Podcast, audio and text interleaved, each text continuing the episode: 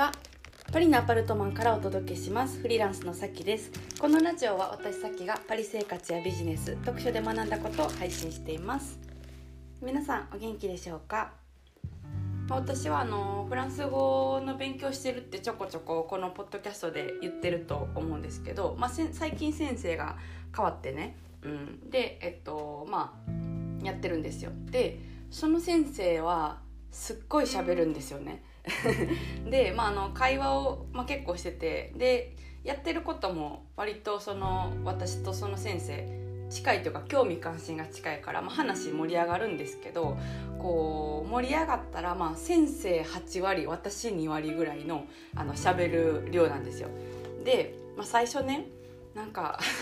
先生喋ってることをめっちゃ聞くみたいな感じになっててなんかここれ授業ちゃうやんみたいな感じでちょっとあの思ってたんですけど、うん、あのよく考えたらちょっと発想の転換をしてですね、うんあのまあ、一番その実践の会話に近いのはこういう状況だなって思うんですよね。もうフランス人が喋りまくってその隙間を見つけてなんとかこう自分のターンに持っていかないとあの喋れないっていうのは一番その,、うん、あの実践に近いから、はいあのまあ、一番のこう授業になるんじゃないかっていうのを思い直して、まあ、そんな感じでこうぐいぐいね あの途中でこう食い込んで喋るようにしてるんですよね。そうそうそうなんか最初こうくじけそうになったりとかなんか これって授業なみたいな感じであの思ってたんですけど、まあ、やっぱ発想の転換ってすごい大事だなと思ってうんなんか結構練習になってるんじゃないかなってはい思いました。なんかこうなんでしょうね。まあ、不満とかがあったらそれを転換する発想ってすごい大事だなって改めて自分が 思ったので、うんはい、ちょっとそれをねシェアしようと思いました。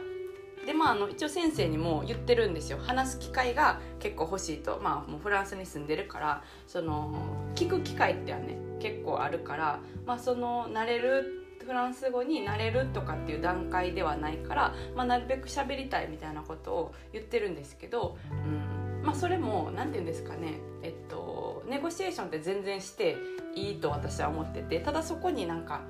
なんかなんでしょうその不満の感情とかくっつけて言うと良くないじゃないですか。うん、なんでその感情とあのまあ、理性っていうのを分けて、まあ、そういうネゴシエーションする時とかには言うべきだと思うんですけどね、うん、なんかその自分の何でしょうねまとまってない整理できてないただただパッて出てきた感情を相手に伝えるって、うん、まあ失礼っていうかあんまりこう熟したやり方じゃないと思うんで、うん、私もななんかいつでももちろんできてるってわけじゃないんですけども鉄砲玉みたいにね 感情から喋っちゃう時もありますけども、うん、やっぱりそういうこうね大人になったから、うん、あのまあどうどうしてその授業形式をやりたいかっていうことを、まあ、プレゼンしてネゴシしてこう形をね、うん、何も自分の希望を伝えなかったらもちろん相手は相手のやり方でやるじゃないですか。でその中で私の希望を伝えていってこうすり合わせていくっていうのが、うん、まああのいいいい関係とかいい授業とかいいビジネスを築いていくために、まあ、あの必要かなって思ったり、はい、します。でね、まあ、今感情と理性っていう言葉を出したと思うんですけど最近それ関連の記事を読んですごいあの びっくりしたものがあったんですよ。でそれはねあの、まあ、ツイッターとかでもシェアしたんですけどインスタでもかその一人の日本人のあの女性が、えー、いて今23歳ぐらいかな。でその方はあの幼稚園の時に、まあ、インターに入っててでそこでこう感情と理性を分けるあの勉強したと。どんな幼稚園生やねんって感じ。ですごいまずそこにびっくりしたんですけど、うん、それを結構幼稚園で学んだらしいんですよね。何かあった時とかにどうして自分はそう思ったかとかっていうのを先生とかに聞かれ続けてあの感情とか理性の整理をするっていう、まあ、学び方やったらしいんですよね。で、まあ、まずそこで「すご」って。思ったんですけど、うん、で小学校になったらその子は、まあ、普通のこう、えーと、公立の日本の、えー、学校かな？に入ってでそこでその答えが1個の教育にすごい疑問を感じて小1でね。で その幼稚園の時のインターの、えーまあ、校長官にあの直談判してその幼稚園部しかなかったから小学校も作ってくださいって言ったらしいんですよ。で小学校ができて小2からそっちにまた転入し直してその教育で学んだらしいんですよね。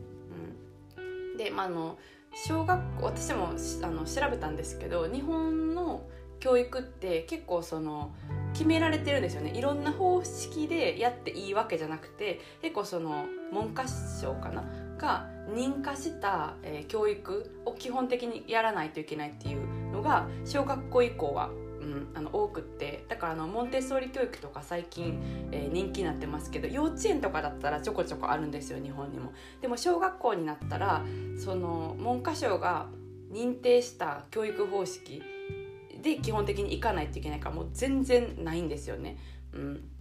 そうそう義務教育の中には全然なくてだからこうそういう今のあの認定されてる日本の平均平均というか通常の教育方式としては、まあ、あの私もその方式で、えー、育ちましたけどある答えを探しに行くっていう教育方法。自分がどう思うかっていうことを大事にする教育っていうよりかはみんなが平均値になるためみんな一緒、えー、出る杭は打たれる、えー、同じ答えを探していきましょうっていう教育の仕方が選択されているので,、うん、でその子は、まあ、インターでその理性と感情を分ける教育を、えー、受けたからそこの1個だけ答えを探して今、えーまあ、文科省が認定している、うん、あの教育方式に疑問を感じてでまたインターに転入し直してでそっから中2で起業して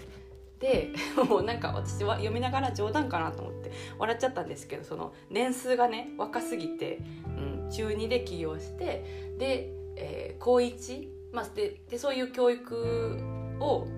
あの、まあ、起業したらしいんですけどね。そういう教育を受けれる機関を、うん、教育、えーと作ってで高2で母校を買収したらしいんですよ。すごくないですか？どんな どんな経歴みたいな。そう。で最後までちょっとあの笑いながら読んでしまって逆にすごすぎて。うん。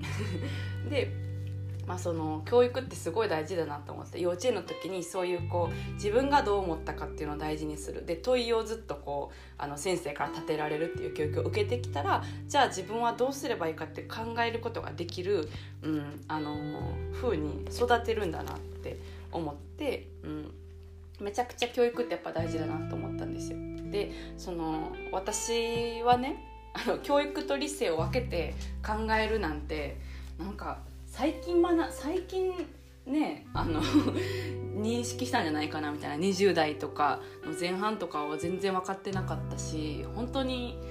ね割と最近なんじゃないかなと思うんですけどその記事にはその方は、うん、あの幼稚園の時に感情と理性を分けることを学んでそれからなんとかかんとかって書いててえ？みたいな。すごいびっくりしました。はい。面白かったです、うん。まあ、ちょっとそういうこうはい。ことをシェアしたいなと思って今日ラジオを撮ってみました、うん、本当にあの彼女に投資したいなと思うぐらい 希望の星ですよね、うん、頑張ってほしいですね。はい。まあえっ、ー、とそんな感じで今日は、えー、ラジオ終わろうと思います。私はお出かけしてこようと思いますのではい。皆さんもあの素敵な一日をお過ごしください。それでは、えー、今日も素敵な一日をお過ごしください。それではまた次回のラジオでお会いしましょう。